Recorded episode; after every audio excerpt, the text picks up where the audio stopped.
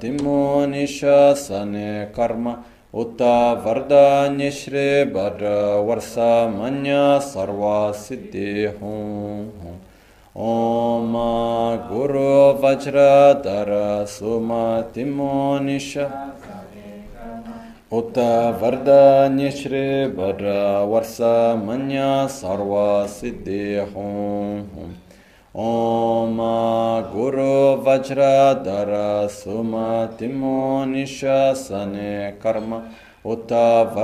Nishri Bhadra Varsa Manya Sarva Siddhi Om Guru Vajra Dara Suma Timo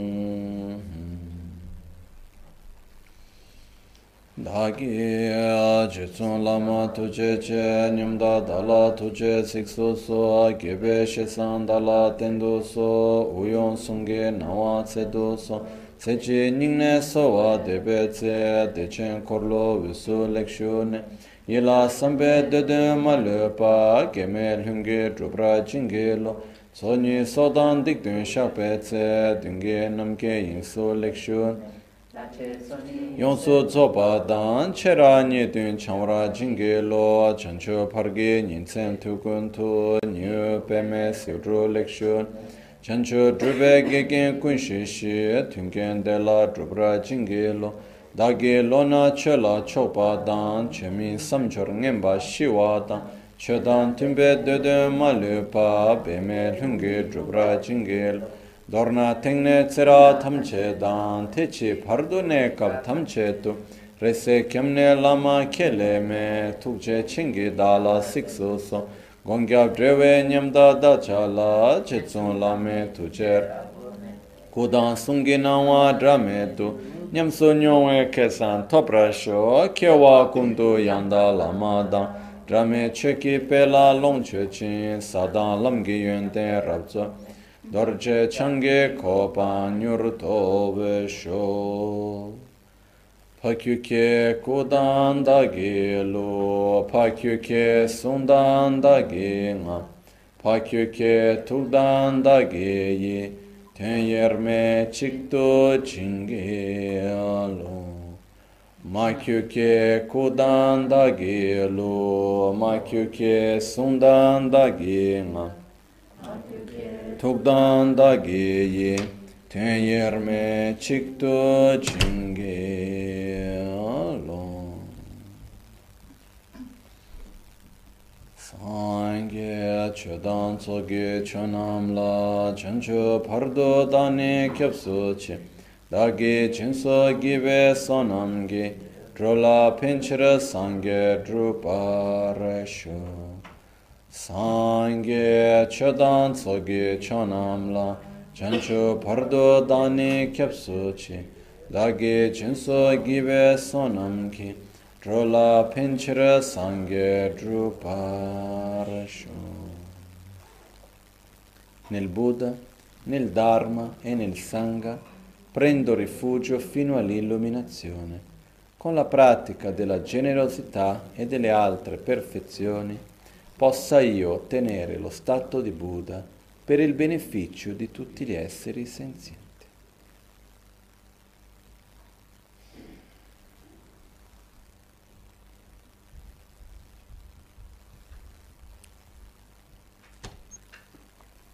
Buonasera.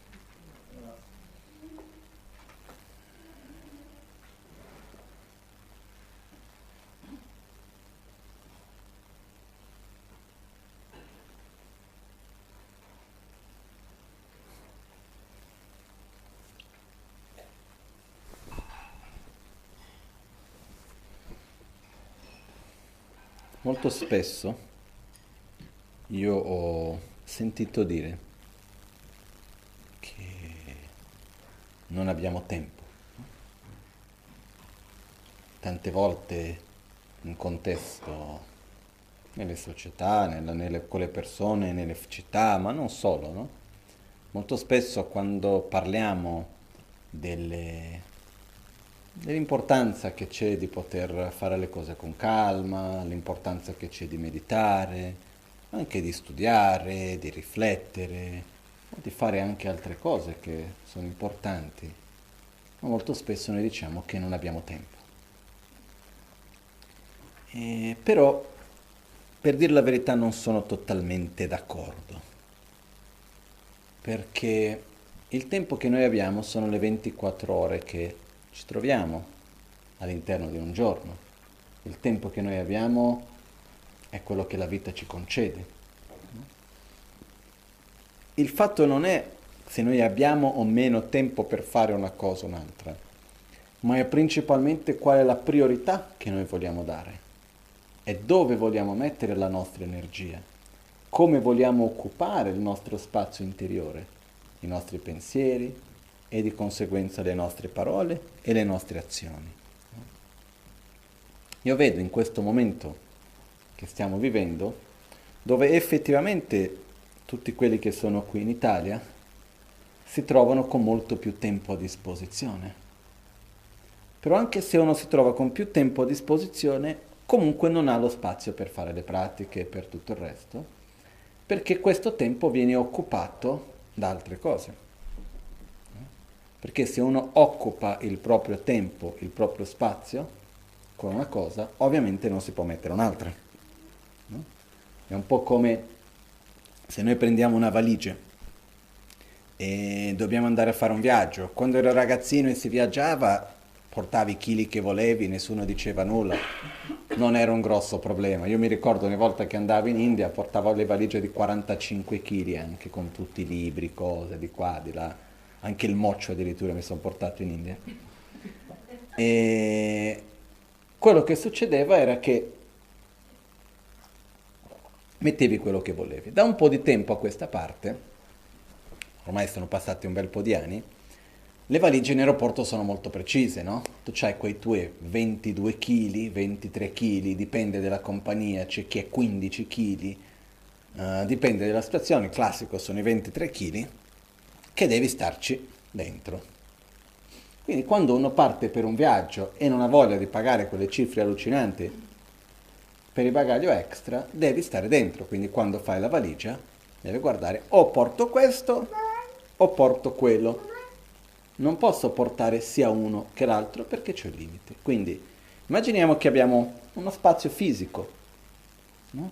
come una valigia, e scegliamo che cosa vogliamo mettere se io riempio tutto di, non so, pantaloni, non è il mio caso, però riempio tutto di pantaloni piuttosto che metto i vari paio di scarpe e, po- no, e poi dopo non ho spazio per il resto, non è che io non ho spazio per la camicia, non è che io non ho spazio per mettere il mio libro di preghiere, non è che io non ho spazio per mettere l'incenso ho scelto di mettere più pantaloni.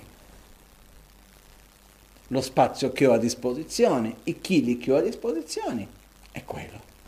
Poi, quanto, che cosa metto, che cosa non metto, è una scelta mia. Quindi non è che io non ho spazio, io ho un certo spazio e all'interno di quello spazio, come lo gestisco meno, è una mia libertà, è una mia scelta. Ok? Similmente a questo, quando noi parliamo della nostra vita, è fatta nello stesso modo. Perché la vita dove si svolge? La vita si svolge nel tempo. Il tempo noi abbiamo nei secoli, nei millenni e così via, creato delle forme per misurare il tempo. Quindi il modo più naturale che esiste per misurare il tempo ovviamente è il giorno. Poi dopo abbiamo la modo di misurazione del mese, quindi che è il tempo per la Luna di girare intorno alla Terra.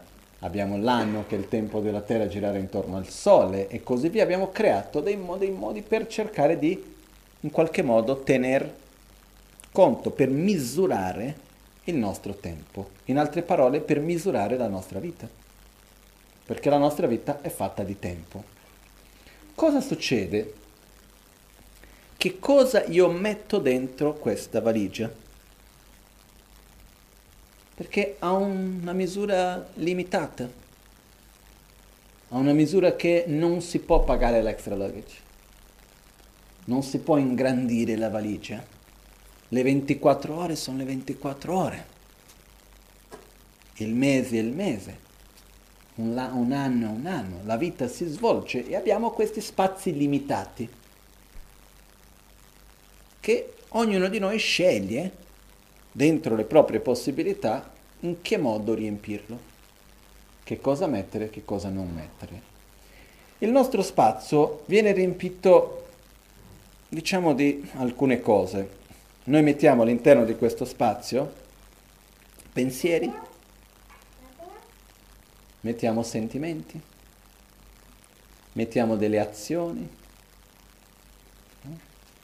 mettiamo tra le azioni c'è l'interazione con le altre persone, ci sono le parole che diciamo, però principalmente questo. Noi riempiamo con esperienze sensoriali e con esperienze mentali.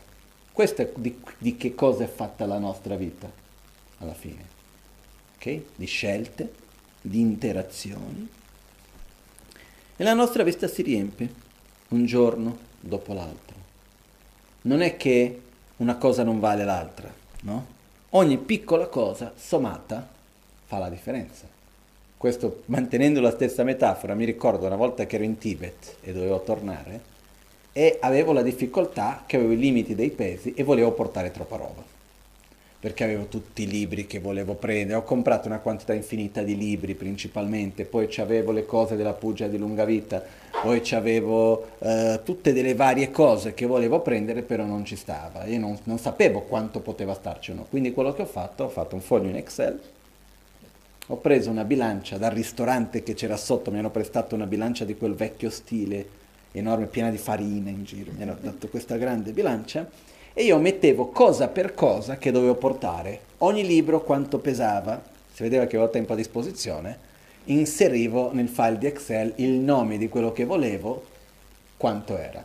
Ho preso il peso della valigia vuota, ho messo quello ogni valigia e ho cominciato a fare le valigie nel mio bel foglio di Excel prima di mettere la roba dentro. Così sapevo cosa potevo portare, quanto mi veniva a pesare ogni valigia e cosa non potevo portarmi e quindi dinanzi a questo potevo scegliere più consapevolmente. Questo lo metto, questo non lo metto. Ah, ma questo è importante, quindi vuol dire che devo togliere qualcos'altro. Cosa tolgo? Tolgo questo, tolgo quell'altro. A differenza di una valigia che ci dà la possibilità di fare questo, di mettere tutto davanti e scegliere cosa vogliamo mettere, la nostra vita si svolge nel momento presente e man mano che noi pensiamo stiamo già riempendo ogni cosa che facciamo, noi stiamo già riempendo lo spazio della nostra vita. E quello che succede anche è che quando noi mettiamo qualcosa lì dentro, dopo non si toglie facilmente.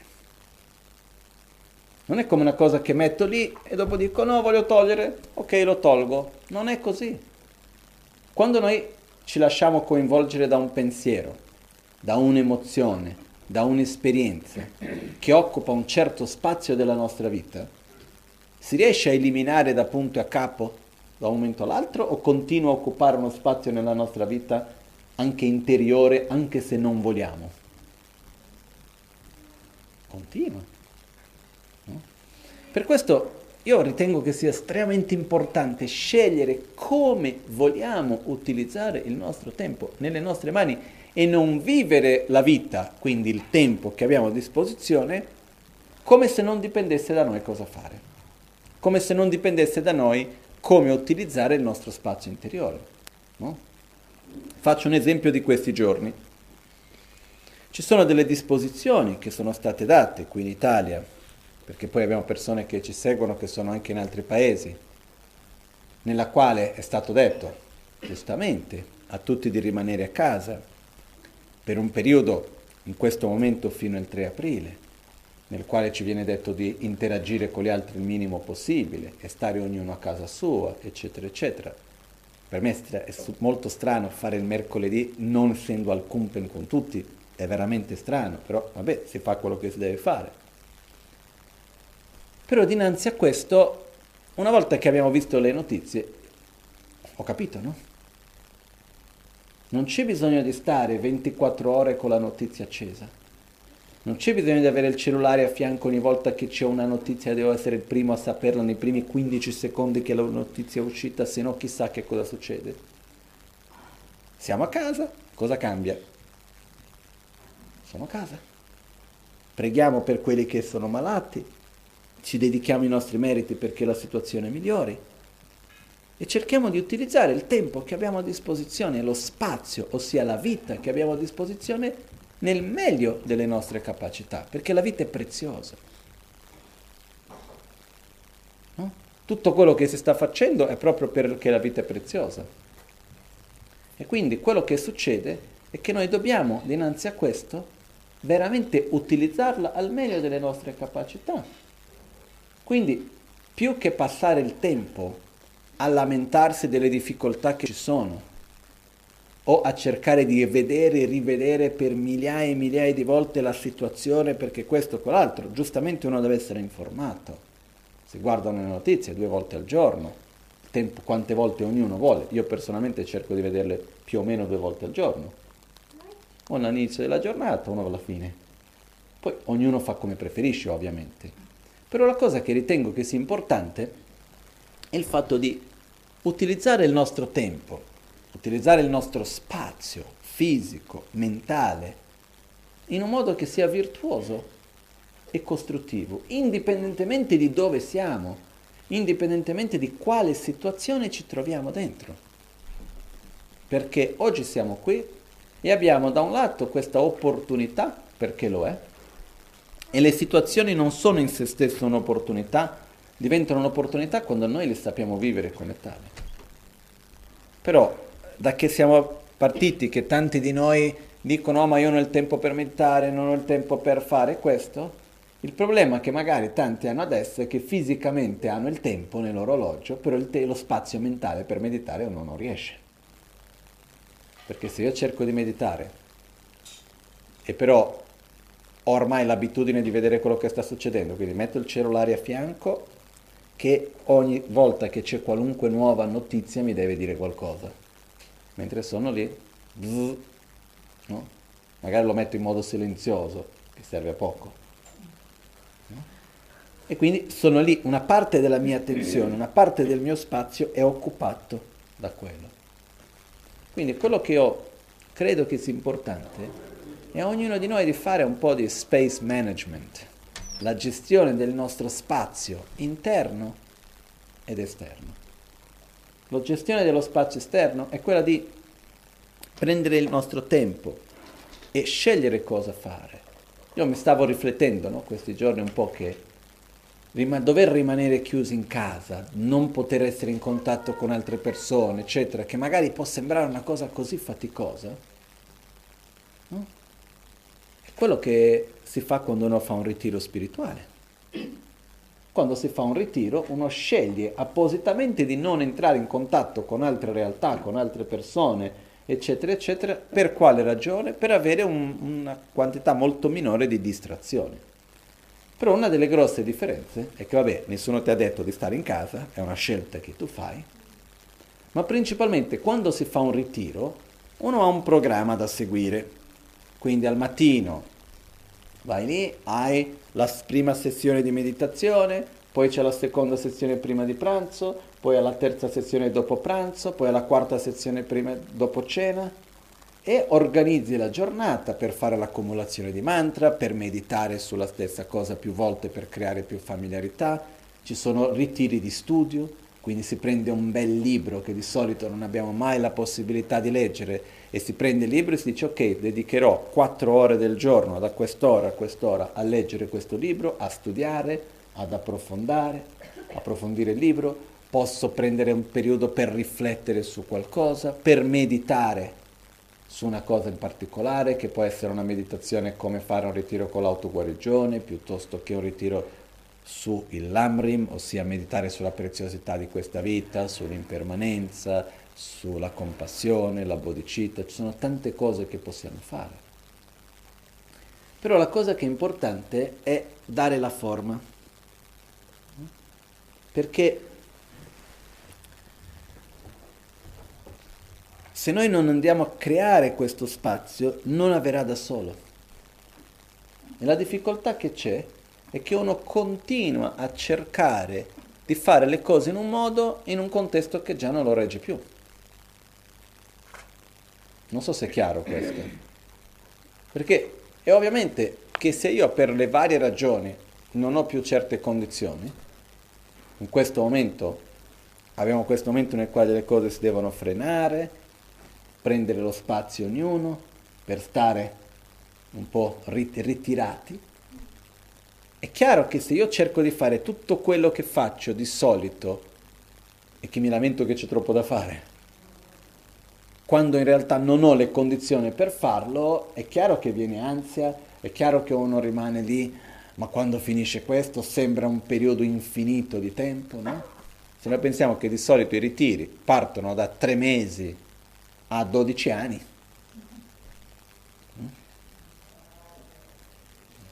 Io ogni tanto sento che dice, ah quanto vorrei fare un bel ritiro. Eccoci, prego, hai tutte le opportunità, però prendiamole seriamente. Non è uno scherzo quello che dico. È il fatto di dire, ho del tempo a disposizione, come lo utilizzo? a cercare di far passare il tempo o a utilizzarlo in un modo virtuoso, costruttivo.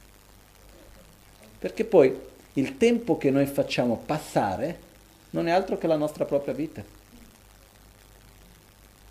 È strana questa cosa, no? Certe volte dà la sensazione che il tempo non c'entrasse molto con noi. Ah, quanto tempo c'è da passare! Ah, ma devo aspettare così tanto!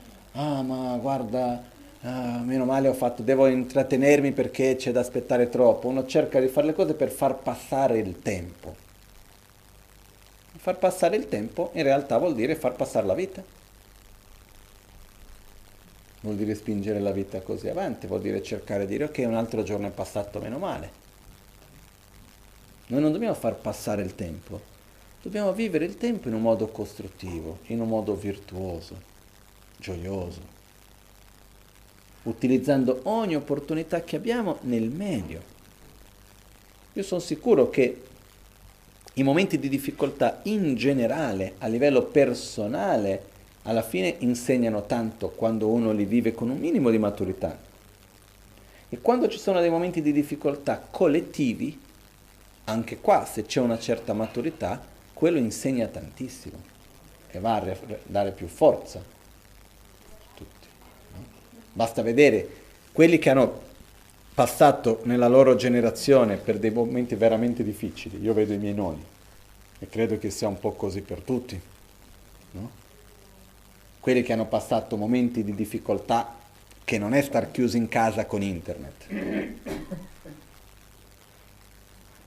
momenti di dover andare in guerra, avere l'incertezza di avere o meno da mangiare, perché noi in questo momento è ovvio che dobbiamo in qualche modo magari, tra virgolette, rinunciare a certi lussi della vita, a certi piaceri, a certe cose, ah non posso uscire a cena, l'aperitivo non posso andare a fare l'aperitivo, piuttosto che ah, io, a me mi piace andare a ballare, non posso andare al Kumpen, a vederci al Kumpen, però abbiamo lo streaming. No? Però non vedo nessuno che dinanzi alla situazione nel momento presente deve passare fame o vivere in situazioni di dover salutare un parente senza avere la certezza di poter rivedersi. Quello non ce l'abbiamo mai, però almeno in qualche modo sì. Prima quello che si faceva, due generazioni fa, uno si salutava, dopo se si rivedeva o meno non si sapeva e nel frattempo se arrivava una lettera uno era fortunato, neanche la telefonata. Quindi noi viviamo in tempi dove siamo in parte viziati. E il problema di essere viziati è che quando uno è viziato, una cosa che in realtà non è necessità viene vissuta come se fosse. E quindi quando viene a mancare quella cosa che in realtà non è necessaria, uno soffre come se invece fosse necessaria. No? Quando è che si dice che un bambino è viziato? Quando quel bambino piange e sta male per delle cose che sono delle stupidate che in realtà non dovrebbe. Io vedo molto di noi nella società, molto spesso abbiamo un aspetto che siamo in qualche modo viziati, mi metto anch'io, dove siamo riusciti a ottenere un alto livello di evitare sofferenze e ottenere piaceri. E quando dobbiamo rinunciare a un po' di questi piaceri, nel senso non è rinunciare, nel senso di non poterli avere, sembra che sia la fine del mondo. Invece la cosa importante è quella di prendere questo momento per poter riflettere, per poter utilizzare il nostro tempo in un modo veramente virtuoso. Questo mi fa ricordare una situazione molto più complessa e molto più difficile che una volta il nostro amico Franco Ceccarelli, no? Franco era in Tibet insieme con Rinpoche nell'87 e incontrarono il Pancellama, il decimo Pancellama. E in quell'incontro avevano avuto un momento molto privato, molto informale, che era molto raro anche. E Franco a un certo punto ha fatto la domanda al Pancellama che non credo che nessun tibetano l'avrebbe mai fatta, perché per la formalità, no? che è stato, ah tu sei stato in prigione, no? Il Pancino mi ha detto sì. Ed è stato, mi sa, 18 anni in prigione. Situazioni veramente estreme. Non c'è bisogno adesso entrare nei dettagli. Eh, e lui ha chiesto, e cosa hai fatto? Com'è stato per te? Cosa hai fatto? Mi ha detto, io non ho avuto altra scelta che mettere in pratica quello che avevo imparato. È stato il momento nel quale dovevo veramente utilizzare, usufruire di quello che mi è stato insegnato per tanti anni. Lui ha detto, è stato il momento per meditare, ho utilizzato quel tempo per meditare, ho meditato tanto. E ho cercato di utilizzare al meglio quel tempo che avevo, quello spazio che avevo per meditare, per mettere in pratica. Mi fa ricordare anche un altro grande lama del Tibet che purtroppo il nome mi sfugge, il monastero di Segyu, che lui era uno che aveva conoscenza di tantissime cose e a un certo punto invece di metterlo in prigione volevano che lui parlasse, che lui raccontasse le cose, eccetera. E lui all'epoca, avendo tantissime informazioni, lui aveva detto alla Guardia Rossa, ha detto guarda, io parlo con una condizione però io, a me non mi basta la risposta di nessuno di voi, io voglio risposta da Mao Zedong. Alla fine, visto che lui aveva tante informazioni, ha detto io vi dico tutto quello che volete con tutta la verità, però ho bisogno di avere delle, devo essere sicuro di certe cose, io non mi fido della parola di nessun altro. In questo caso lui ha chiesto due cose. Lui ha chiesto che quando lui fosse messo in prigione, lui avrebbe detto tutto, però che lui aveva bisogno di avere il tempo per fare le sue meditazioni, le sue pratiche e che lui potesse avere accesso a tutti i libri che volesse. No? Gli è stato concesso, alla fine hanno mandato, questa, ci è voluto un po' di tempo, però è stata mandata la richiesta formale fino a Mao Zedong, è tornata la richiesta formale, hanno accettato e lui è andato in ritiro. Una parte della giornata lui raccontava tutte le cose di com'era in Tibet, di questo, di quell'altro, tutte le storie politiche di qua e di là, eccetera, eccetera, e lui aveva i suoi orari che aveva stabilito, che erano già stati preapprovati per la meditazione. E lui aveva questa stanza dove aveva riempito di libri e i libri che voleva li dovevano portare. E lui ha passato così anni e anni e anni e anni in questo stato. Quello che vuole dire è che ci sono tanti casi, Rinpoche stesso nel 59 in Tibet, dove c'è stato il momento di totale caos nella società, dove tutto quello che sembrava sicuro a un certo punto si è perso. Rinpoche, fra le varie cose, era abbastanza giovane, no? Ed è andato al monastero di Trobo, dove è stato a fare ritiro per un anno almeno. Si è chiuso lì in ritiro. Nel frattempo ha ricostruito una parte che era stata distrutta del tempio della statua di Buddha Maitreya ed è stato lì per circa un anno in ritiro. Noi oggi non, non troviamo davanti a noi situazioni così estreme come le generazioni precedenti hanno passato, sia qui in Italia, o io parlo dei miei propri nonni, venuti mio nonno da da parte di mio padre dalla Germania, mia nonna dall'Austria, scappati durante la seconda guerra, ma io credo quando io sento le storie dei nonni, italiani, spagnoli, tedeschi, ebrei, non c'è stato uno che non ha passato una situazione difficile, complicata e situazioni veramente estreme. No? L'altro giorno parlavo con una persona e mi ha detto una frase che mi ha fatto riflettere. No? Mi ha detto, sai, la gente si lamenta in questo momento ai nostri nonni ci hanno chiesto di andare in guerra, a noi ci chiedono di star chiusi in casa. Mi fa vedere quanto siamo fortunati in questo momento, no? Però il mio punto principale va un pochettino anche al di là di questo concetto. Non è il fatto che siamo o meno fortunati, è che la vita passa e dobbiamo utilizzare ogni momento che abbiamo al meglio.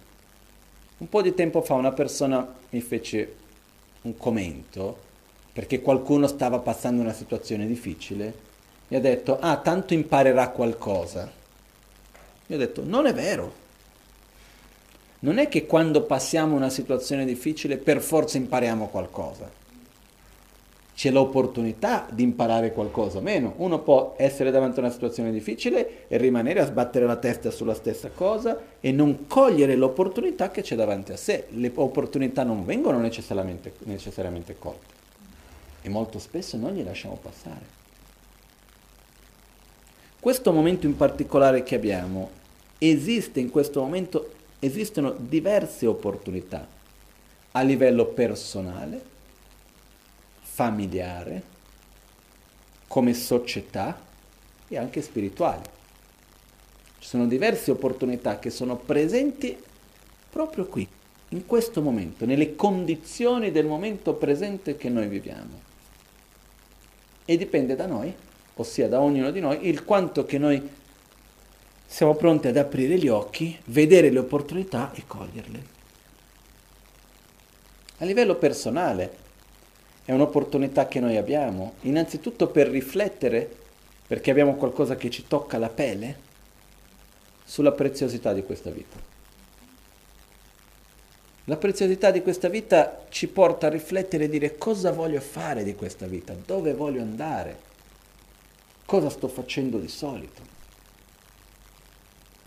chi sono, chi voglio essere, cosa voglio coltivare, cosa voglio fare di questa vita.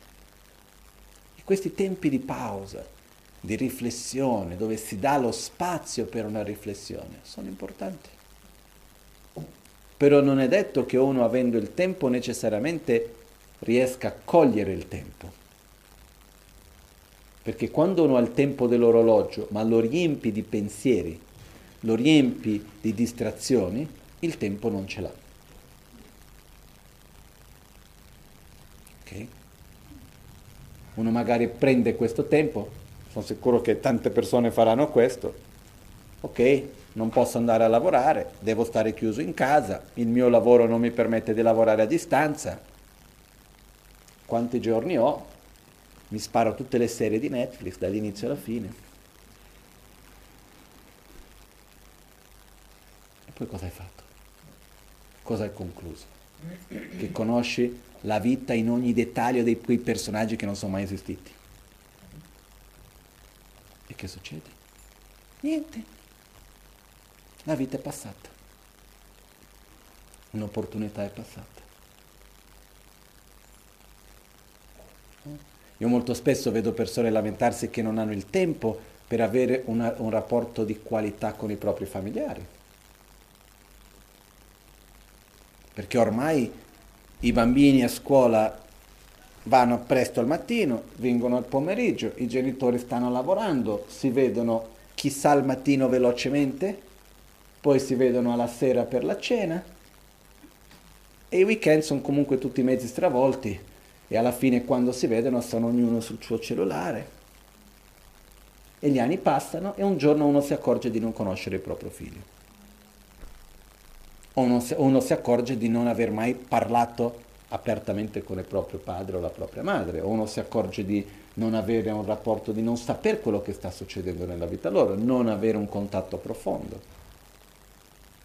E poi uno arriva ai 40, 50, 60 anni e deve ancora risolvere tutte quelle menate perché non è riuscito a avere un rapporto sano con i propri genitori. Questo io lo vedo quotidianamente. No? Ditemi voi che siete a casa per dire, no? Per modo di dire ditemi voi. Quanto spesso uno ha la possibilità di vivere tempo di qualità con le persone con cui sta vicino? È raro. È difficile. Sempre di più viviamo in una società che si corre, si corre, si corre, si corre, non si sa dove si sta andando. Però si corre, si corre, si corre, si corre. E quando uno corre sempre, dover fermarsi sembra una cosa difficilissima. Dover rallentare sembra una cosa difficile. Però è importante. E uno degli aspetti che c'è opportunità qui, per coloro che vivono insieme con delle persone, e anche se qualcuno è lontano, utilizziamo la tecnologia. No? Quanto spesso uno fa una chiamata a un'altra persona e riesce a fare una chiacchiera con calma, discutere di filosofia, guardarmi un film insieme con calma, poter fare delle cose, aiutare i figli negli studi, poter condividere i propri interessi, fare delle cose che sono piacevoli anche insieme, senza dover dipendere da un terzo. Perché se io e te siamo insieme, ma per stare insieme abbiamo bisogno di una terza figura, che sia la televisione, che sia un altro luogo, che sia un'altra persona, alla fine non siamo veramente insieme. Questo mi fa ricordare a un, una signora che, per dire la verità non mi ricordo se era un uomo o una donna, comunque una persona che una volta mi disse, guarda, io ho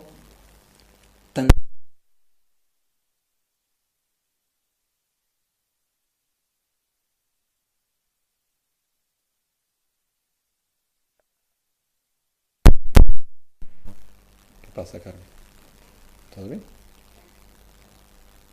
Quindi che diceva, in totale siamo in sette fra fratelli e sorelle.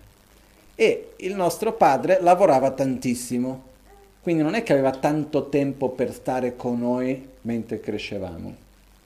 Però faceva una cosa, lui a turni dedicava mezza giornata per ognuno dei figli. E quindi tu sapevi che quello era il tuo giorno.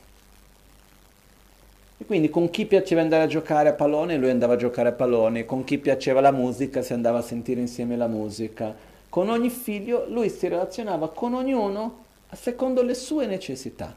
e dedicava quel tempo di qualità, anche se non era tutti i giorni, perché i figli erano tanto e lui lavorava tanto, però tutti sapevano che prima o poi arrivava il loro turno e quel tempo che anche se non era così spesso e non era così lungo, era un tempo di qualità, che ha lasciato un segno profondo di intimità e di connessione di tutti i figli con lo stesso padre. Quindi io invito ognuno ad accogliere questa opportunità, anche per questo, anche per essere vicino, per poter avere un po' di tempo di qualità. E questo vuol dire anche poter ogni tanto star vicino uno all'altro in silenzio. No?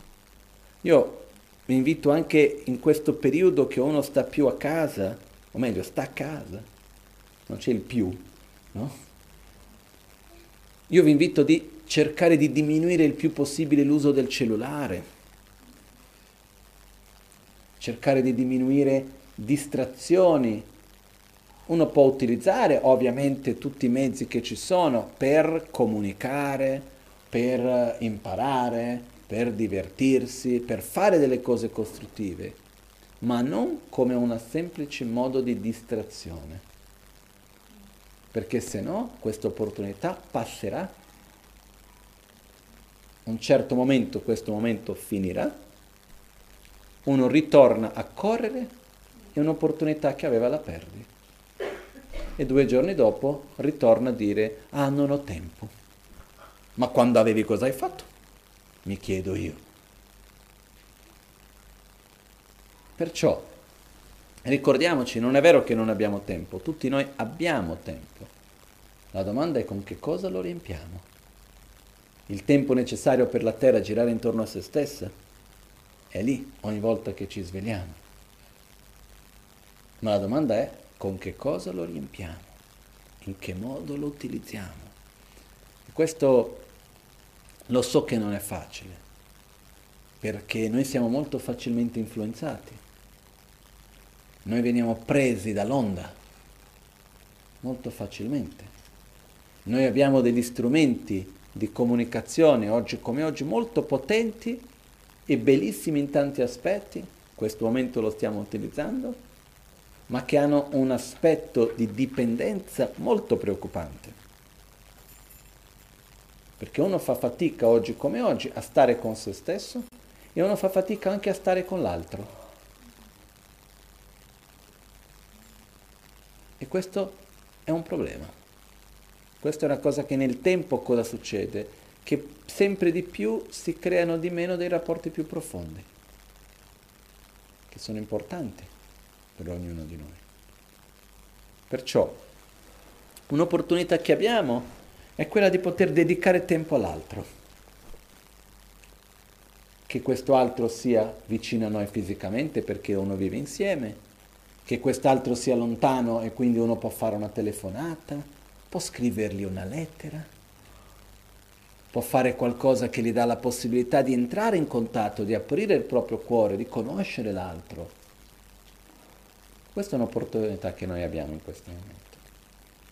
A livello personale, come dicevo prima, abbiamo l'opportunità di riconoscere la preziosità di questo momento, capire la fragilità della nostra propria vita. No? L'Amazon K nel testo chiamato Yönten Shigyurma, che è la base di tutte le qualità, c'è un verso nel quale uh, lui dice questa vita che è simile a una bolla di sapone in un fiume, che è così fragile, che basta qualunque cosettina perché la bolla scoppia e non c'è più. E questa vita è così. Io mi ricordo quando ho studiato un pochettino di medicina tibetana, c'era una parte che insegnava cosa è necessario per rimanere in vita e quali sono le cause, le condizioni perché ci sia la morte. No? E ci vuole poco per morire. Non è che sia così complicata la cosa, non è che sia così difficile. Noi lo prendiamo per scontato. Per dire che avviene è qua presente davanti a noi. E il problema, ripeto, non che l'ho già detto oggi, ma l'ho detto tantissime volte, il problema non è morire, anche se dobbiamo evitare il più possibile la morte, dobbiamo proteggere chi è malato, dobbiamo fare il meglio, la vita va rispettata e va protetta. Ma la morte è una certezza. Il problema è vivere male. Sto parlando per ognuno di noi, il problema non è morire, il problema è vivere male. Il problema è non utilizzare al meglio le opportunità che noi abbiamo davanti a noi.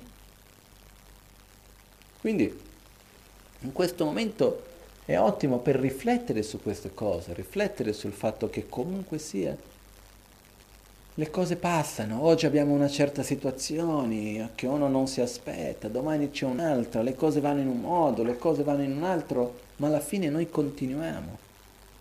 Quindi chi voglio essere io domani? Come ho vissuto il mio lavoro, il rapporto con la mia famiglia, con la società nella quale io vivo finora? E come voglio io, quando finisco questo mio periodo di ritiro imposto, no? chiamiamo come vogliamo, chi vuole chiamare di quarantena, chiamarlo di periodo di ritiro un po' più carino. No? Abbiamo un periodo di un ritiro, anche se non l'abbiamo scelto. No? Quale risultato voglio avere alla fine di questo ritiro? Magari può succedere anche come quel monaco che hanno messo in prigione, che dopo due anni, quando l'hanno liberato, lui invece ha voluto rimanere per altri due. No? È probabile che quando finisce questo periodo uno dice guarda adesso devo tornare a lavorare ma sto così bene a casa. Non si sa. Dipende come utilizziamo questo periodo, dipende come lo viviamo. Perciò a livello personale è un'opportunità particolare, un'opportunità per studiare, per conoscere nuove cose, è un'opportunità per meditare, per familiarizzare noi stessi con ciò che è virtuoso in questo mondo da un punto di vista come comunità, come società. È molto interessante perché noi viviamo nei tempi d'oggi ad un livello molto forte di individualismo. No? Siamo arrivati un pochettino al colmo dell'individualismo, in una, una, realtà nella quale noi crediamo che per essere felici io devo fare quello che io voglio, quando voglio, come voglio. Io devo avere quello che io voglio, quanto io voglio, quando io voglio, come io voglio. E viviamo come se ognuno di noi fossi separati.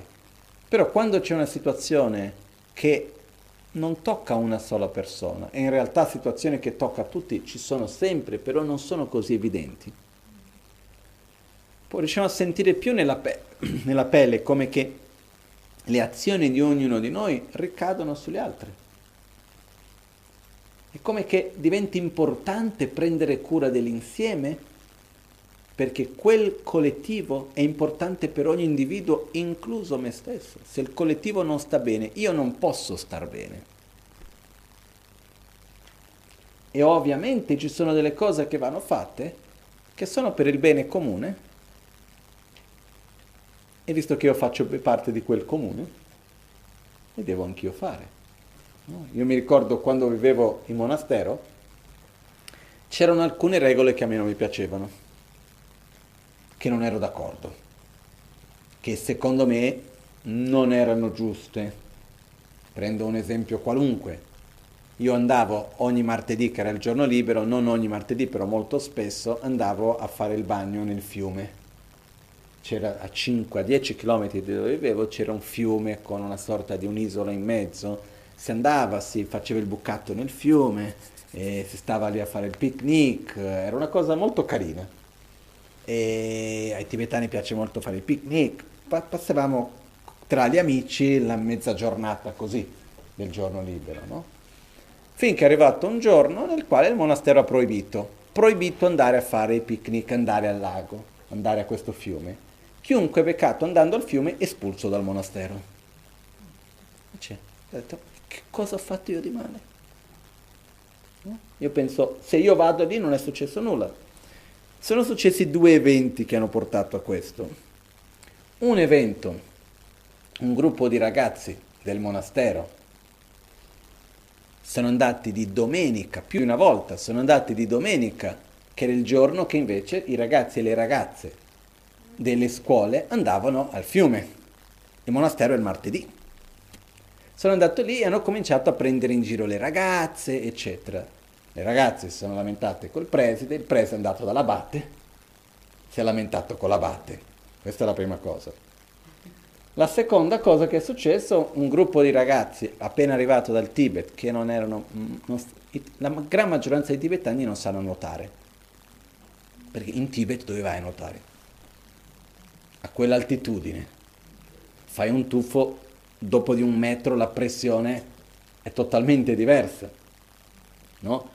Più vai in altitudine, più quando sei sott'acqua la pressione è come se fossi tanti metri sott'acqua. Quindi figuriamoci, andare in Tibet non è assolutamente il posto per entrare là. Quindi la gran maggioranza dei tibetani non sa nuotare.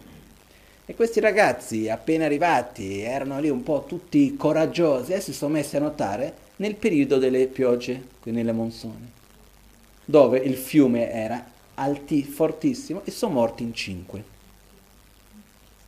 Okay. Quindi dinanzi a questi due fattori che sono successi, il monastero ha detto proibito andare al fiume. E io dicevo, scusi, io so nuotare, uno. Non vado quando l'acqua è forte, due. Vado solo di martedì e non prendo in giro nessuno. Perché non posso andare? Perché le regole valgono per tutti e io faccio parte della comunità. E quindi devo rispettarle anch'io. Per il rispetto dell'insieme del tutto. E perché c'è qualcuno che è sopra di me nel senso che ha delle responsabilità che io per fortuna non ce l'ho e che giustamente deve prendere delle decisioni nella sua saggezza e nella sua ignoranza. E io li devo rispettare. Perché io non auguro a nessuno di essere nella posizione di responsabilità di un paese o di qualcosa del genere. Ed è facilissimo per chiunque puntare il dito a chi è responsabile e dire questo è giusto, quello è sbagliato. È facilissimo per guardare verso coloro che devono prendere delle decisioni nei momenti di difficoltà o meno, puntare il fucile e stare a cercare difetti per sparare. È facilissimo. Un'altra cosa è dover prendere delle responsabilità, quello sì che è difficile. E chiunque si trovi nella posizione di dover prendere delle responsabilità e dover prendere delle decisioni, farà preso dalla sua saggezza, dalla sua ignoranza. Nessuno è perfetto e nessuno farà qualcosa in un modo perfetto. Però io ritengo che sia molto importante rispettare chiunque si trovi nella posizione. Se uno è lì, in questo momento è il suo compito, è il suo ruolo, ok? Rispetto quel ruolo, rispetto quel compito e io cerco di, nel meglio delle mie capacità, di fare in modo che ci sia il rispetto per tutto quello che riguarda l'insieme di tutti noi. Quindi questo senso comunque di rispettare l'insieme, di comunque percepire, capire che noi facciamo parte di un gruppo, di una unità che è di un collettivo e che l'azione di ognuno comunque va a ricadere su tutti, che noi non siamo degli individui e basta. No? Ehm... Questo è anche un aspetto che è importante per noi da non solo capire, ma sentirlo. Quindi è un'altra opportunità che noi abbiamo. È un'opportunità per vedere quali sono le necessità reali che abbiamo e stare andare un pochettino oltre che questo colore, quel colore, quella destra, quella sinistra, questa così, questa cos'ha, andare a vedere un po' quali sono le necessità che abbiamo, che vanno al di là. Questo è anche importante.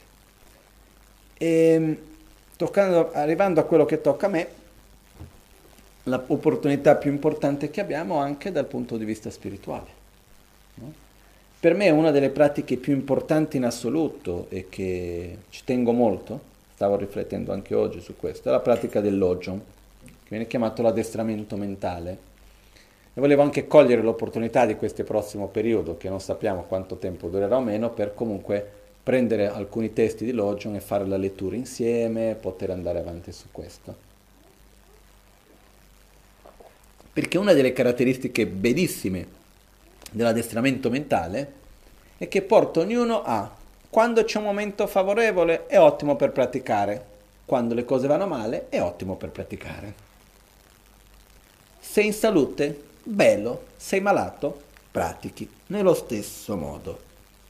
In realtà non c'è un, nessuna situazione che non sia una buona opportunità per la propria crescita spirituale. Questo è lo strumento che la pratica dell'Ojon ci dà. E quindi questo è un momento ottimo anche per cercare di approfittare, per approfondire, per studiare, per leggere e per meditare. Quindi io faccio un invito a tutti, che è prima di al mattino, quando uno si sveglia, prima di andare a vedere le notizie di quanti sono arrivati malati, prima di andare a vedere i numeri che costantemente cambiano, eccetera, eccetera, prendiamo quel paio d'ore tanto non c'è fretta. Prendiamo quel paio d'ore, non c'è da prendere il pullman, non c'è da stare quell'ora nel traffico, non c'è da timbrare il cartellino, c'è magari chi lavora online, però non deve prendere il pullman, no? o non deve prendere la macchina. Prendiamo quel tempo che abbiamo, quell'oretta, quelle due ore, e cerchiamo un attimino di meditare osservare il respiro, creare spazio, prima di tutto. Generare e fare le nostre preghiere per tutti coloro che in questo momento sono in grave difficoltà intorno a noi. Estendere questo anche per quelli che in realtà sono in difficoltà che di solito noi non pensiamo neanche.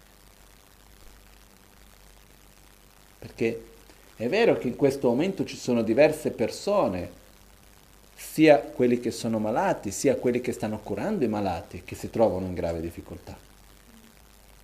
Ed è giustissimo dare il nostro pieno supporto e dare allo stesso tempo non solo dal punto di vista eh,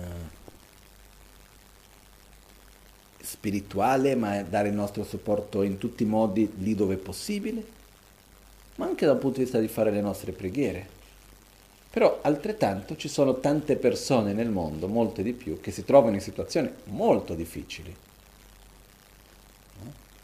Per non dire di altro, tutti i rifugiati che sono lì vicino tra la Grecia, la Turchia, la Siria, che vengono dalla Siria, e tante altre situazioni di gente che si trova in situazioni veramente disastrose.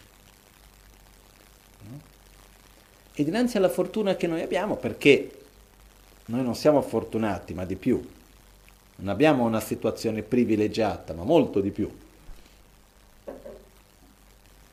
La cosa che è importante fare è che dobbiamo utilizzare questa opportunità al meglio, anche come rispetto verso gli altri che si trovano in una situazione di difficoltà. Perciò svegliarsi al mattino con calma, utilizzare il tempo per fare una, la propria meditazione, fare la pratica dell'autoguarigione, fare una meditazione sul respiro, fare le proprie preghiere, dedicare a tutti coloro che sono malati, dedicare a tutti coloro che stanno prendendo cura dei malati. Io sono convinto che la preghiera ha un potere. Quello che ha il potere non è la parola specifica che uno dice. Quello che ha un potere è il potere della mente, il potere dell'intenzione.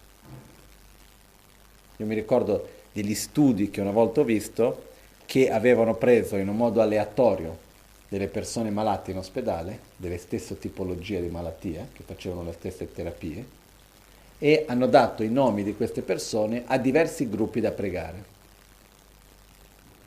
senza dire a loro che c'era qualcuno che stava pregando per loro, e hanno visto una differenza. No? C'erano degli aspetti in comune fra tutti quelli a cui era stato chiesto di pregare, in, con tutte le religioni diverse. Quindi non è che una, le preghiere di una religione funzionano meglio che quella dell'altra, perché alla fine sono gli esseri umani che la fanno, che alla fine è basata sull'amore, è basata sulla compassione, è basata sull'intenzione del bene dell'altro.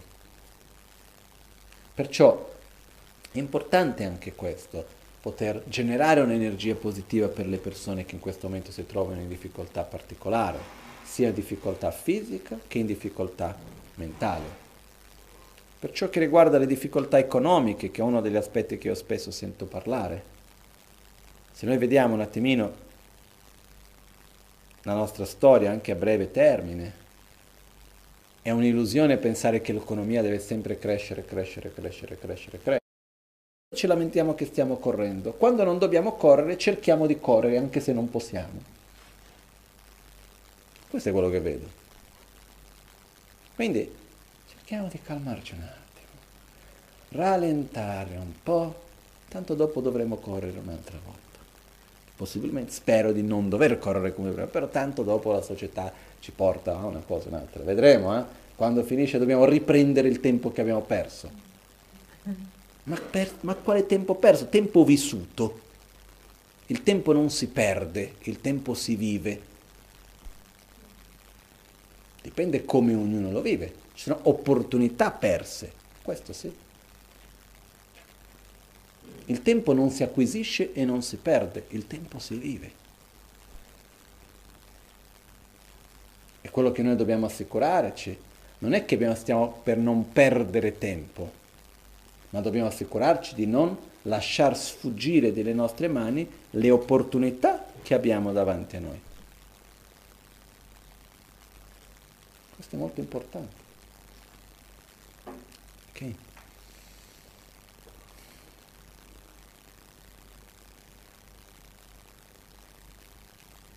Uno dei possibili consigli è quello di quando noi ci troviamo in una situazione dove abbiamo tanto tempo a disposizione, dove abbiamo la nostra giornata praticamente nelle nostre mani, una delle cose che è importante, ma così è tradizionalmente da secoli all'interno della, delle, delle tradizioni degli insegnamenti buddisti, è organizzarsi. Quindi è importantissimo prendere la giornata e dire ok, mi sveglio a quest'ora, da quest'ora a quest'ora faccio questo, da quest'ora a quest'ora faccio quell'altro, poi dopo dovrò fare quello. Perché la mia esperienza è che quando noi non abbiamo un minimo di struttura, la giornata passa e quando abbiamo visto non abbiamo fatto niente, abbiamo passato ore.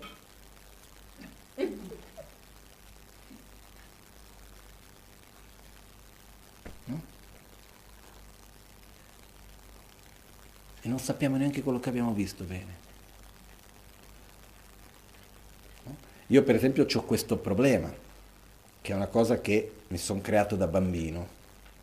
Se uno mi mette davanti a una televisione rimango lì. No? Anche per esempio quando vado al ristorante, quelle poche volte, quelle rare volte che vado al ristorante e c'è una televisione, io non posso sedermi che guarda verso la televisione se non mentre sono seduto a tavola dopo di un po'.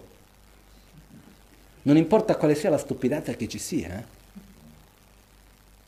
Io da bambino ero così. Io da bambino, quando ero piccolo, che vivevo in Brasile, no? Avevo, non lo so, otto anni, sette anni, ero piccolo. Io mi svegliavo presto presto per guardare la tv, prima di andare a scuola. E non c'era niente, c'era il programma, mi ricordo, c'erano i programmi che erano per, per preparare gli insegnanti per dare le lezioni a scuola.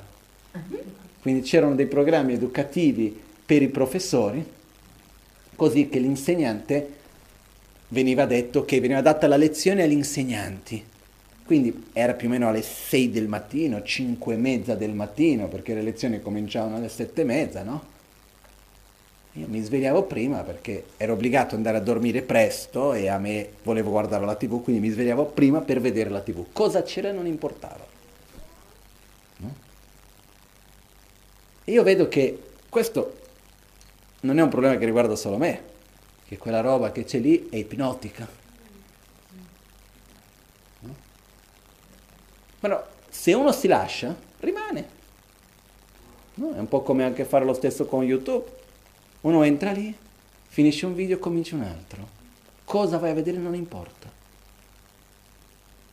Le dieci cose più grandi del mondo, le dieci cose più lunghe del mondo, le dieci cose più piccole del mondo, le dieci persone più felici o che hanno il naso più storto, che ne so io. Uno sta lì a guardare, riguardare una cosa dopo l'altra e quando vedi la vita si è consumata il tempo è passato.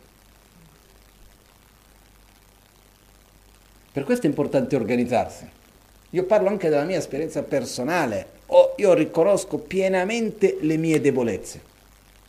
E io devo proteggere me stesso dalle mie debolezze. Quindi quando vado al ristorante mi siedo con le schiena alla televisione. Perché non funziona. Questo è uno, un esempio banale. Però conoscendo le nostre debolezze dobbiamo proteggerci. E noi molto facilmente il nostro tempo passa così. Perciò è importante strutturarlo. No? Tradizionalmente si fanno quattro sessioni al giorno. La giornata viene divisa in quattro parti. Sarebbe la prima parte subito, un pochettino prima dell'alba, ossia al mattino presto, quando uno si sveglia. L'altra parte della giornata è dopo colazione, prima di pranzo. La terza parte della giornata è dopo pranzo fino al tardo pomeriggio. La quarta parte della giornata è dopo una cena presto, fino al momento di andare a dormire. Quindi vengono divisi in queste quattro sezioni. E questa è una cosa che viene da millenni in India, che viene trasmesso in questo modo. E quindi una cosa che possiamo fare, anche se uno non è in un ritiro formale, è dividere la giornata in queste quattro fasce. Io posso dire, da questa a quest'ora mi sveglio alle 7, mi sveglio alle 6, mi sveglio alle 8, l'orario che ognuno ritiene.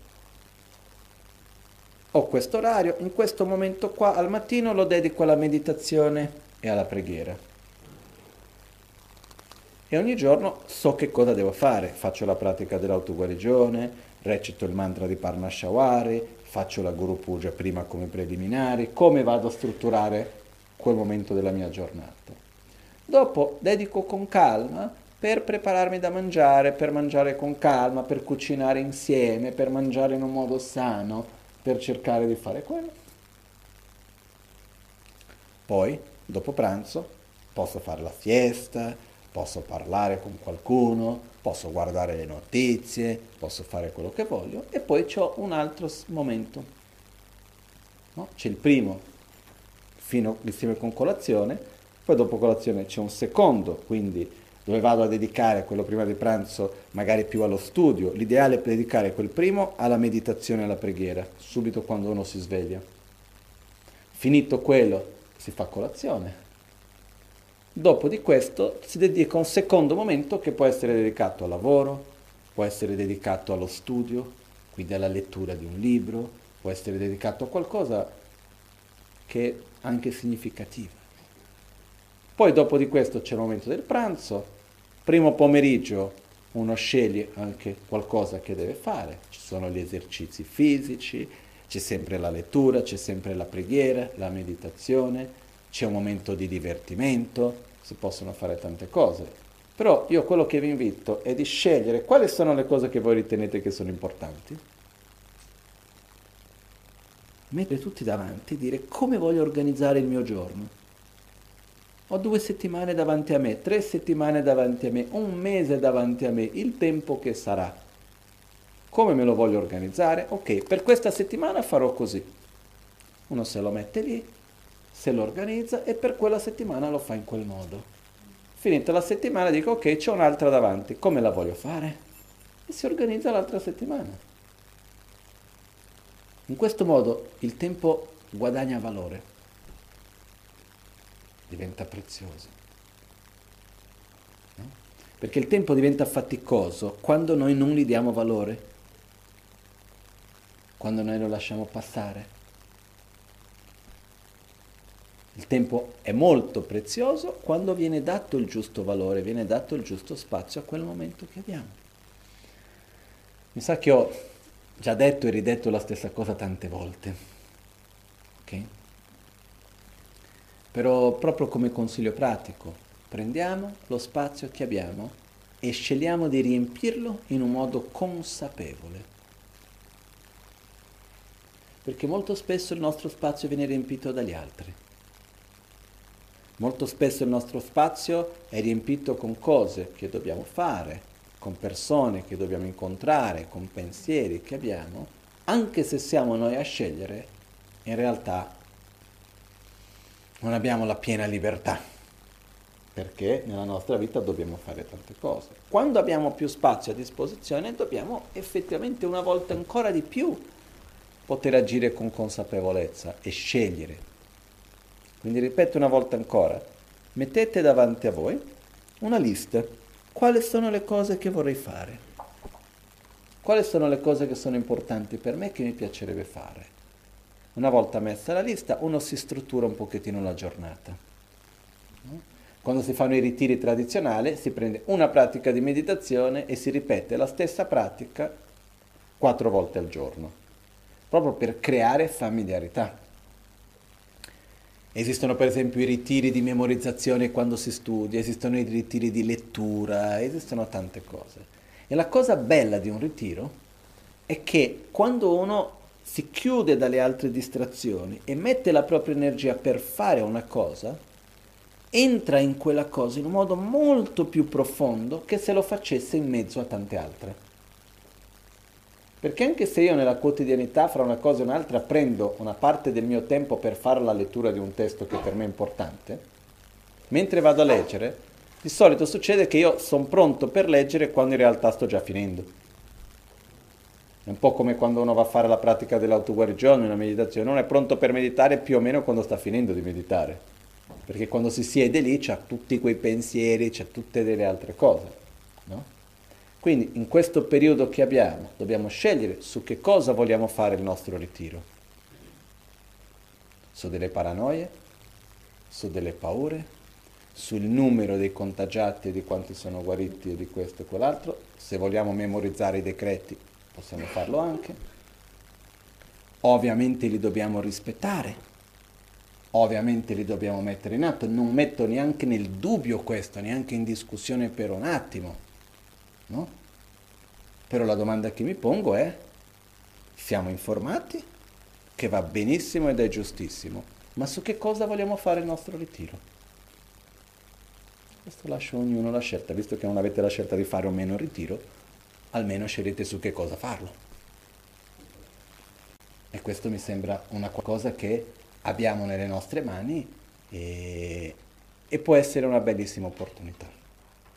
Ok? Vorrei approfittare in questo momento di quindi fare anche una breve meditazione insieme. No?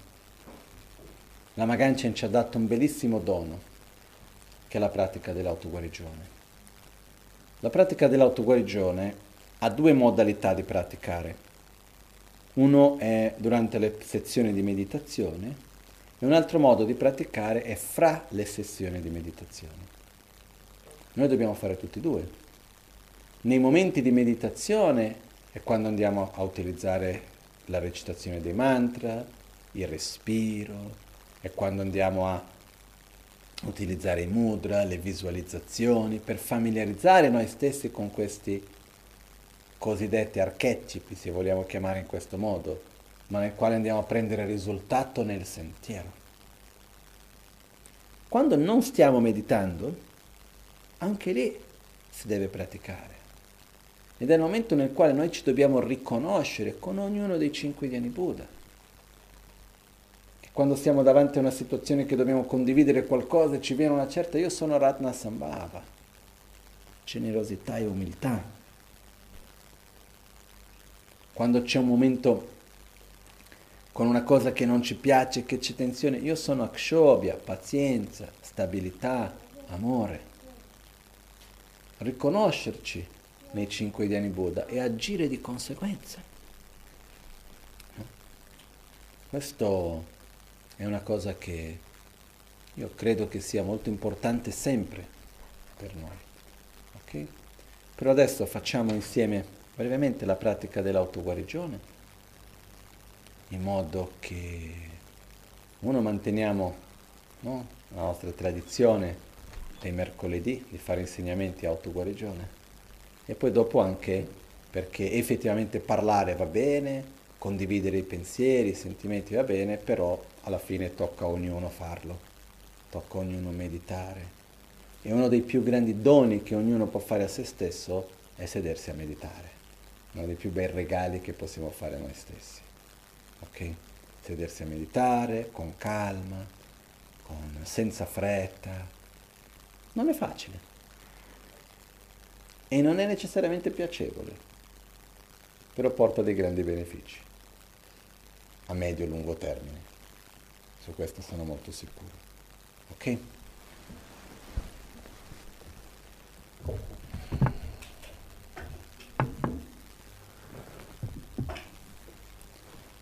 Guiderò adesso la pratica dell'autoguarigione in un modo abbreviato, in modo da poter anche dedicare una parte del tempo con la recitazione del mantra di Parnashawari.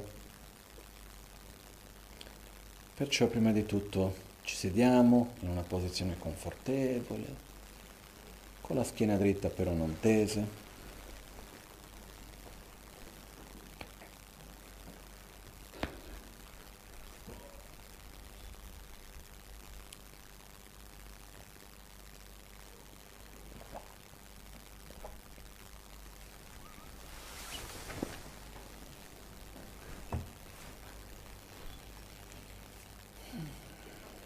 Spalle rilassate.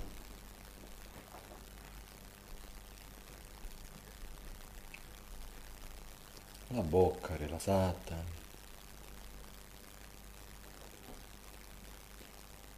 Gli occhi leggermente chiusi, guardando verso il basso.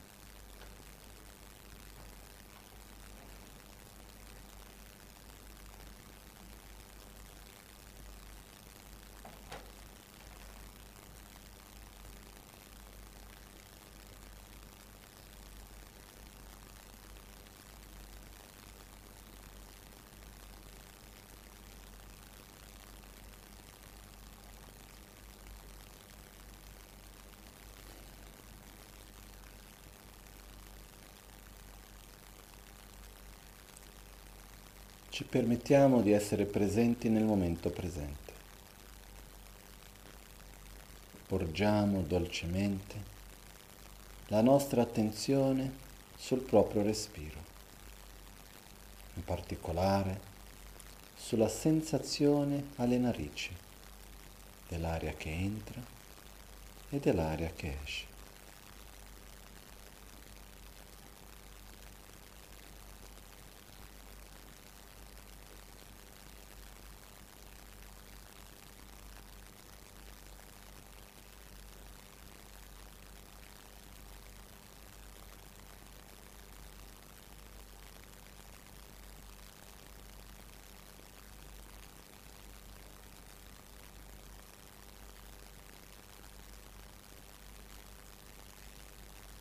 qualunque altro pensiero sorga, non ci aggrappiamo ad essi,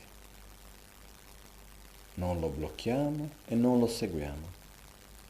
Così come sorge, lo lasciamo fluire, lo lasciamo andare via, riportiamo la nostra attenzione sulla sensazione delle narici, dell'aria che entra e dell'aria che esce.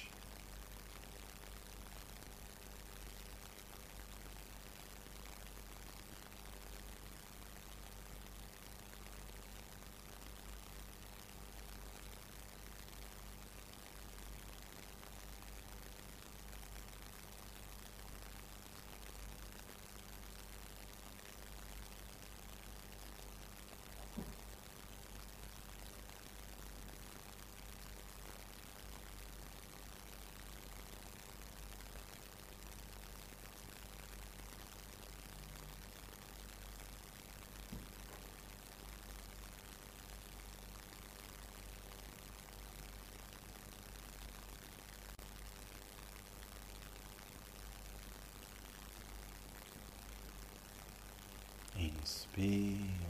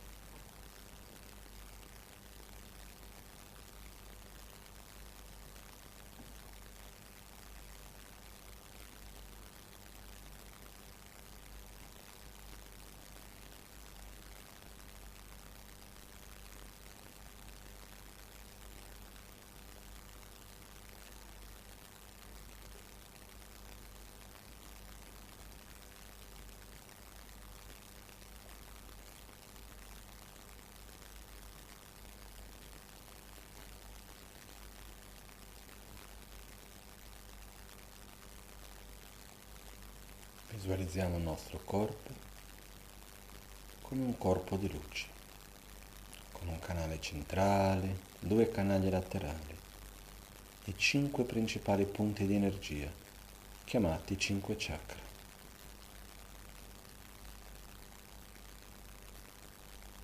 Faremo ora la pratica dell'autoguarigione.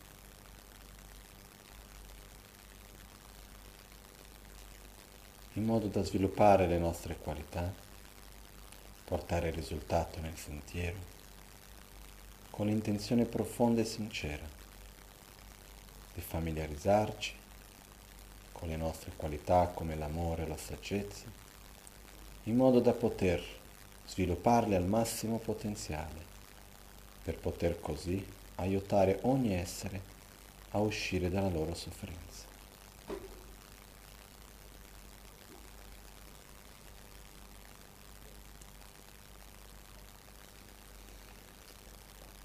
Pacho sambo pagyo trashi pa tuche tembe trinle yarno da pege drolo tsambe tse parachen pande lame shabla solwa de.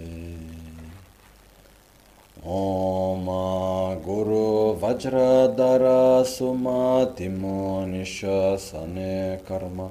Uta Vardanya Shri Bhadra Varsa Manya Sarva Siddhi Hum Om Guru Vajra Dara Suma Timo Nishasane Karma. Uta Vardanya Shri Bhadra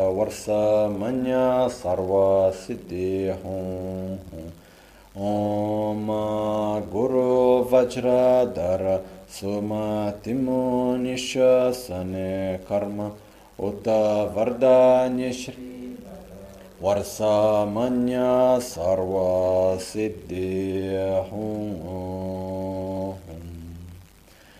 ओम गुरु बुध सिद्धि हूँ ओम गुरु बुध सिद्धि हूँ Sarva Siddhi Hum Om Guru Buddha Siddhi Hum Om Guru Buddha Siddhi Hum Om Guru Buddha Siddhi Hum Om Guru Buddha Siddhi Hum Om Guru Buddha Siddhi Hum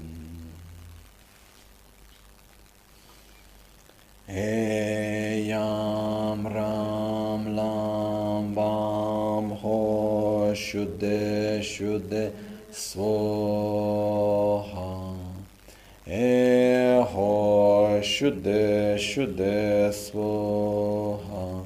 Yam Ho Şude Şude Soha. Ram Ho Şude Şude Soha. Lam Ho Şude Şude Soha. बम हो शुद्ध शुद्ध स्वोह हे याम राम लाम वाम हो शुद्ध शुद्ध स्व ओम स्वभाव शुद्ध सर्वधर्मा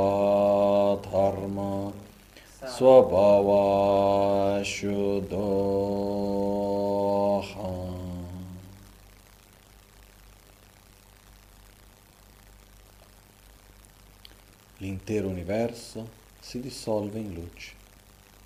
Il nostro corpo si dissolve in luce.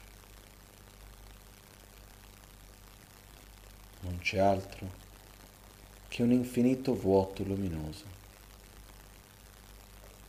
vuoto di esistenza intrinseca, inseparabile da una profonda beatitudine. E io sono l'unione non duale di beatitudine e vacuità.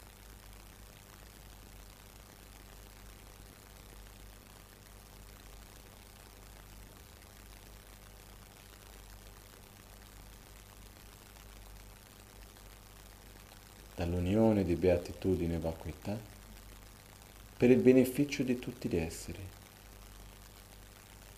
Risorge l'universo e noi stessi sorgiamo con un corpo puro. Abbiamo un volto, due mani, un corpo di luce con un canale centrale, due canali laterali e cinque chakra. In ognuno dei nostri chakra sorgono dei fior di loto, rappresentando l'energia perfettamente equilibrata. I nostri canali, liberi da qualunque blocco, permettendo che l'energia possa fluire in un modo naturale ed spontaneo. Sui fiori di loto sorgono dopo le sillabe seme, l'essenza del potenziale di illuminazione, l'essenza delle nostre qualità, che successivamente si trasformano nei simboli, che successivamente si trasformano nei Buddha rappresentando le nostre qualità che gradualmente si sviluppano fino al loro massimo potenziale.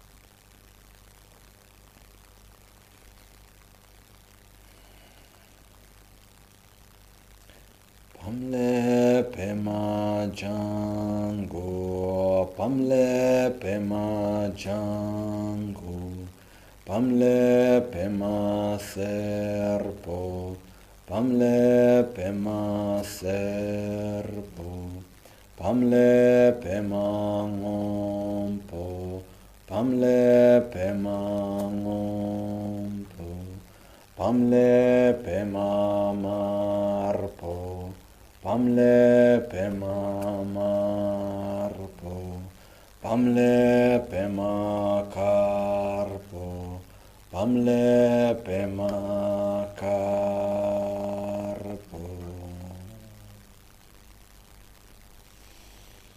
Om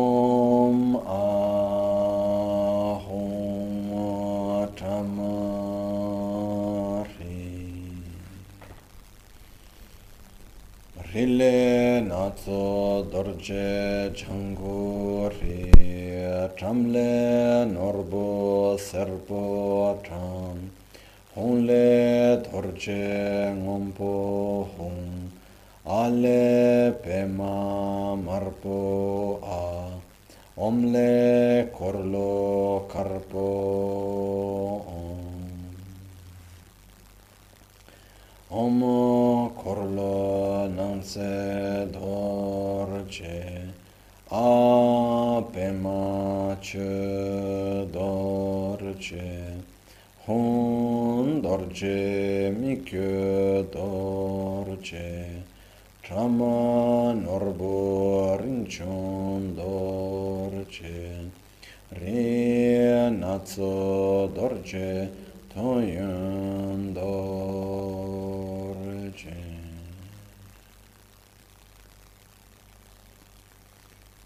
Lama toyon dorje kin.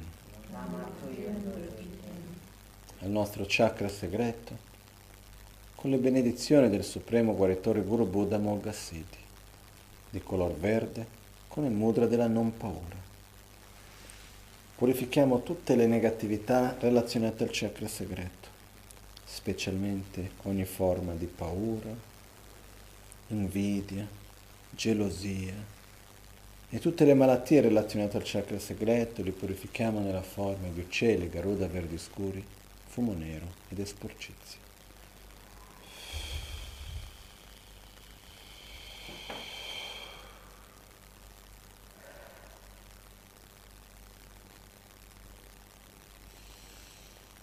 riceviamo tutte le benedizioni del Supremo Guaritore Guru Buddha Mogassidi nella forma di luce e nettare verde che riempie il nostro corpo e ci porta il coraggio,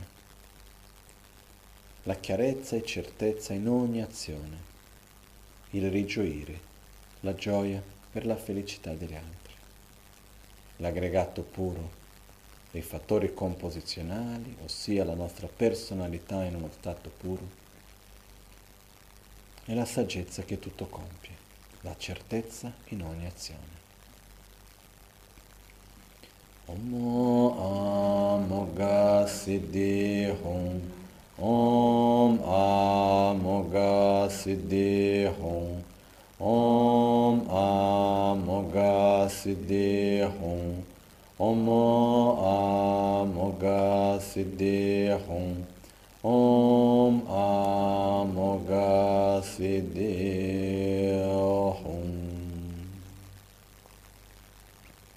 Hum Lama Rinchun Dorje Kien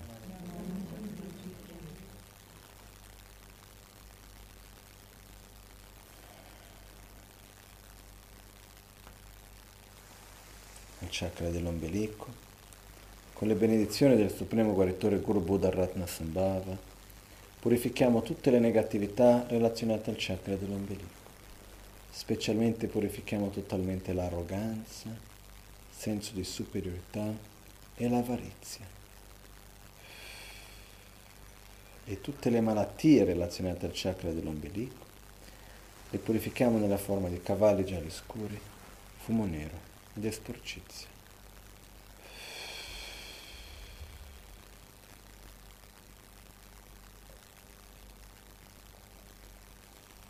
Riceviamo tutte le benedizioni del Supremo Guaritore Guru Bodha Ratna Sambhava nella forma di luce e nettare giallo che riempie il nostro corpo e ci porta l'umiltà e la generosità di dare materialmente, di dare amore, di dare protezione, di dare il Dharma, il sentiero spirituale.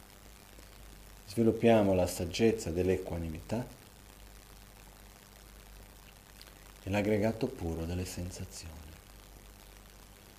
Om Aratna Sambhava Om Om Aratna Sambhava Om Om Aratna Sambhava Om Om Aratna Sambhava Hum. Om Aratna Sambhava Hum. Lama Mikyo Dorje Kien. Il chakra del cuore, con le benedizioni del Supremo Guaritore Guru Buddha Kshobhya, di color blu, con il mudra della stabilità. Purifichiamo tutte le negatività relazionate al chakra del cuore. Specialmente purifichiamo la rabbia, l'odio, il rancore, il nervosismo, l'impazienza, la tristezza, la depressione e tutte le malattie relazionate al chakra del cuore, le purifichiamo nella forma di serpenti blu scure, fumo nero ed esporcizia.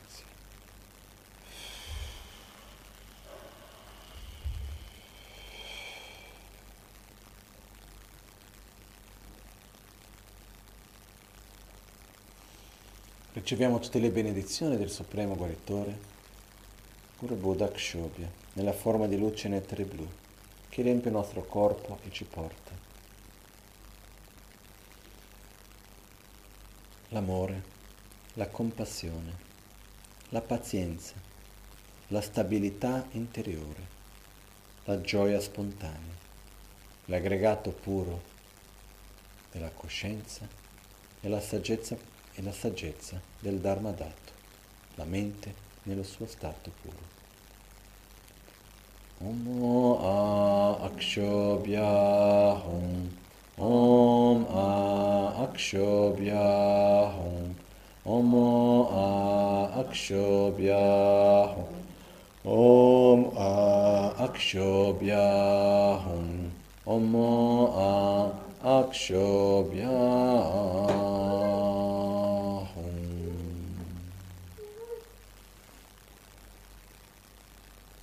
Lama Chodor Jekin. Il chakra della gola, con le benedizioni del Supremo Guaritore Guru Buddha di color rosso, con il mudra della concentrazione meditativa. Purifichiamo tutte le negatività relazionate al chakra della gola, specialmente purifichiamo l'attaccamento illimitato, il desiderio illimitato, l'insoddisfazione, la mancanza di concentrazione, la parola violenta e tutte le malattie relazionate al chakra della gola, li purifichiamo nella forma di galline rosse scure, fumo nero ed esporcizia.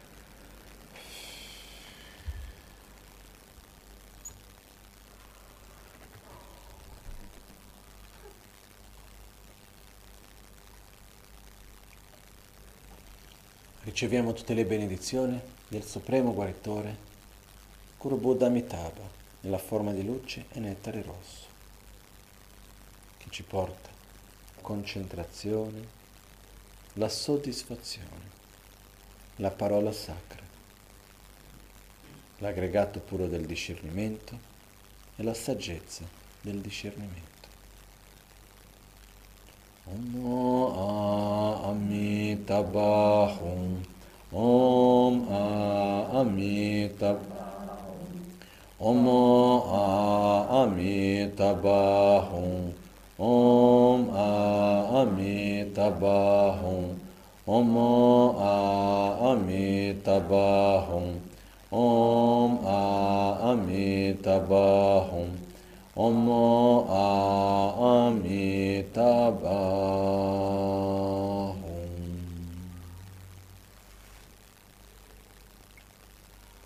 Lamananza Dorjekin al chakra del capo con le benedizioni del supremo guaritore Guru Buddha Vairocana di color bianco con il mudra della saggezza purifichiamo tutte le negatività relazionate al chakra del capo. Specialmente purifichiamo totalmente la nostra ignoranza, la chiusura mentale, la mancanza di spazio interiore.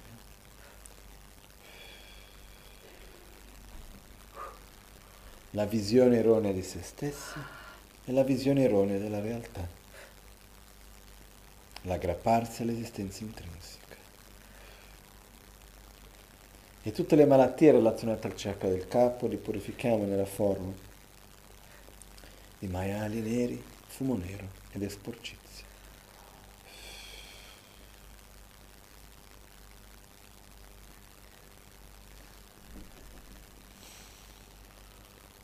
Riceviamo tutte le benedizioni del Supremo Guaritore Buddha Vairocana, nella forma di luce e nettare bianco, che riempie il nostro corpo e ci porta la saggezza, l'infinito spazio interiore, la corretta visione della realtà, la saggezza chiara come uno specchio e l'aggregato puro della forma. Om Avairocana Hum Om Aveirochana Hum Om Aveirochana Hum Om Aveirochana Hum Om Aveirochana Hum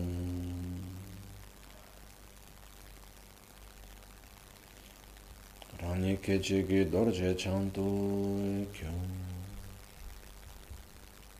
in un istante sorgiamo come Buddha Vajradhara, con il mudra dell'abbraccio, con Vajra e campana, rappresentando la perfetta unione di metodo e di saggezza, di amore, compassione e saggezza. In tale stato abbiamo sviluppato le nostre qualità al loro massimo potenziale e di conseguenza eliminato ogni veleno mentale. Ci riconosciamo in questo stato puro. Io sono l'unione dei cinque Dhyani Buddha. Io sono Buddha Vajradhara.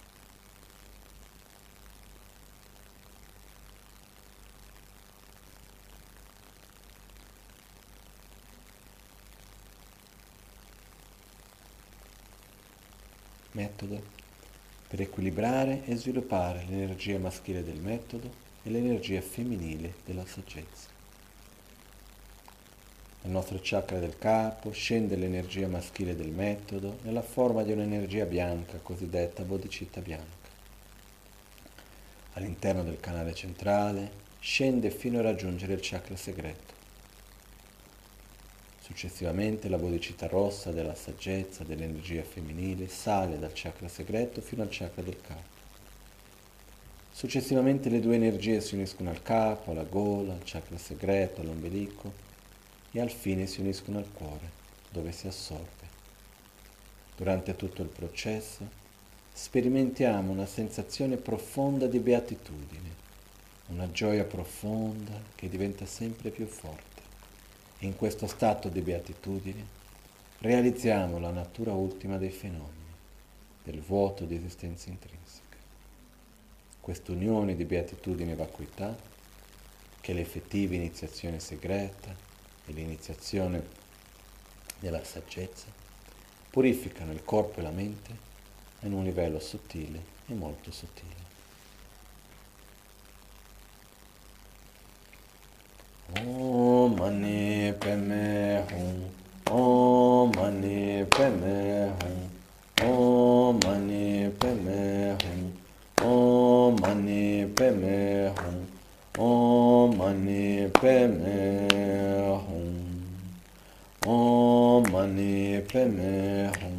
Om Mani Mani Mani Om Mani Padme Hum Om Mani Padme Hum Om Mahasukha Hum Om Mahasukha Hum Om Mahasukha Hum Om Mahasukha Hum Mahasukha Hum.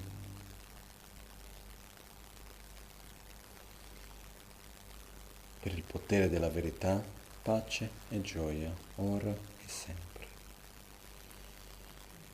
Om Vishwa Shanti Hum. Om Vishwa Hum Vishwa Shanti Hum Om Vishwa Shanti Hum Om Vishwa Shanti Hum In un istante Dall'unione di beatitudine e vacuità della chiara luce, sorgiamo in un corpo grossolano per il beneficio di tutti gli esseri. Ci impegniamo ad agire, praticando le sei perfezioni, quindi la generosità, la moralità, la pazienza, lo sforzo entusiastico, la concentrazione e la saggezza. Ci impegniamo ad agire per il beneficio di ogni essere e ad utilizzare ogni opportunità per il nostro sviluppo spirituale, in modo da aiutare ogni essere. Ci mettiamo al servizio degli esseri e al servizio del Dharma. Lama kuncho sumla kyapsu chi rangi lase dotril sumne chu. Donga chu sum nyer chu tada dom. Gecho kunto chi shin ro ten che Dorna ditsu namkara gewe tsu chinye sapa teyi nyurtu ta.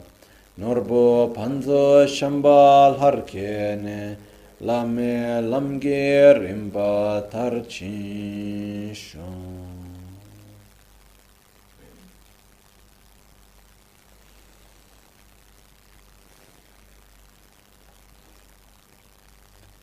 ओम पिशचे पर्णशवरे, शवचवरे, प्रशमनय सोहा। ओम पिशचे पर्णशवरे, शवचवर, प्रशमनय सोहा। ओम पिशचे पर्णशवर, शवचवरे, प्रशमनय स्वाहा ओम पिशचे पर्णशवरे, शवचवरे, प्रशमनय स्वाहा ॐ पिशत्से पर्णशवरे शवचवरे प्रशमनय स्वाहा ॐ पिशत्से पर्णशवरे शवचवरे प्रशमनय स्वाहा ॐ पिशत्से पर्णशवरे शवचवरे प्रशमनय स्वाहा ॐ पिशत्से पर्णशवरे शवचवरे प्रशमनय स्वाहा ॐ पिशत्से पर्ण शवचवरे Om Pishatsi Parna Shavatsavari Prashamana Yesvoha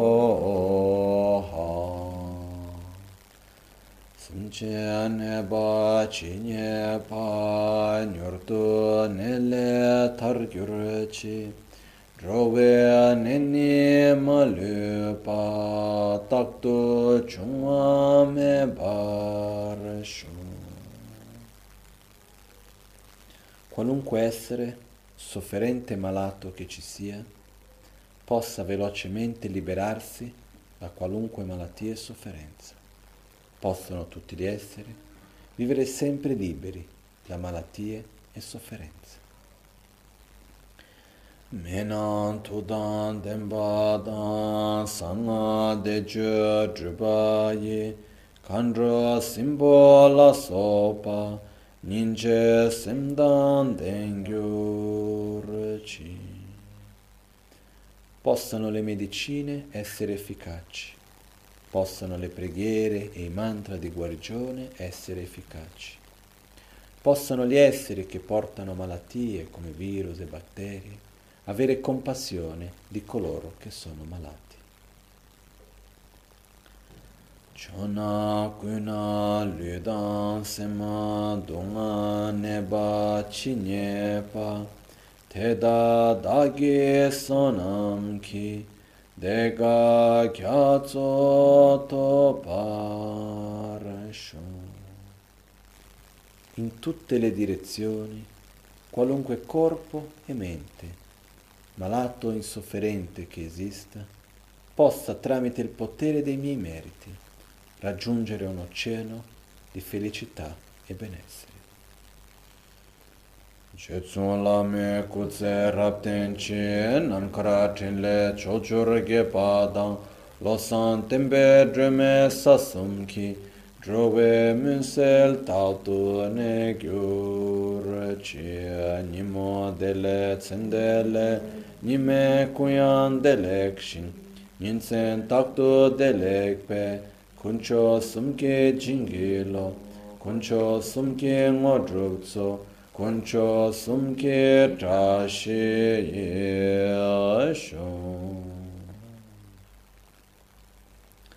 All'alba o al tramonto, di notte o durante il giorno, possano i tre gioielli concederci le loro benedizioni, possano aiutarci ad ottenere tutte le realizzazioni e cospargere il sentiero della nostra vita con molti segni di buono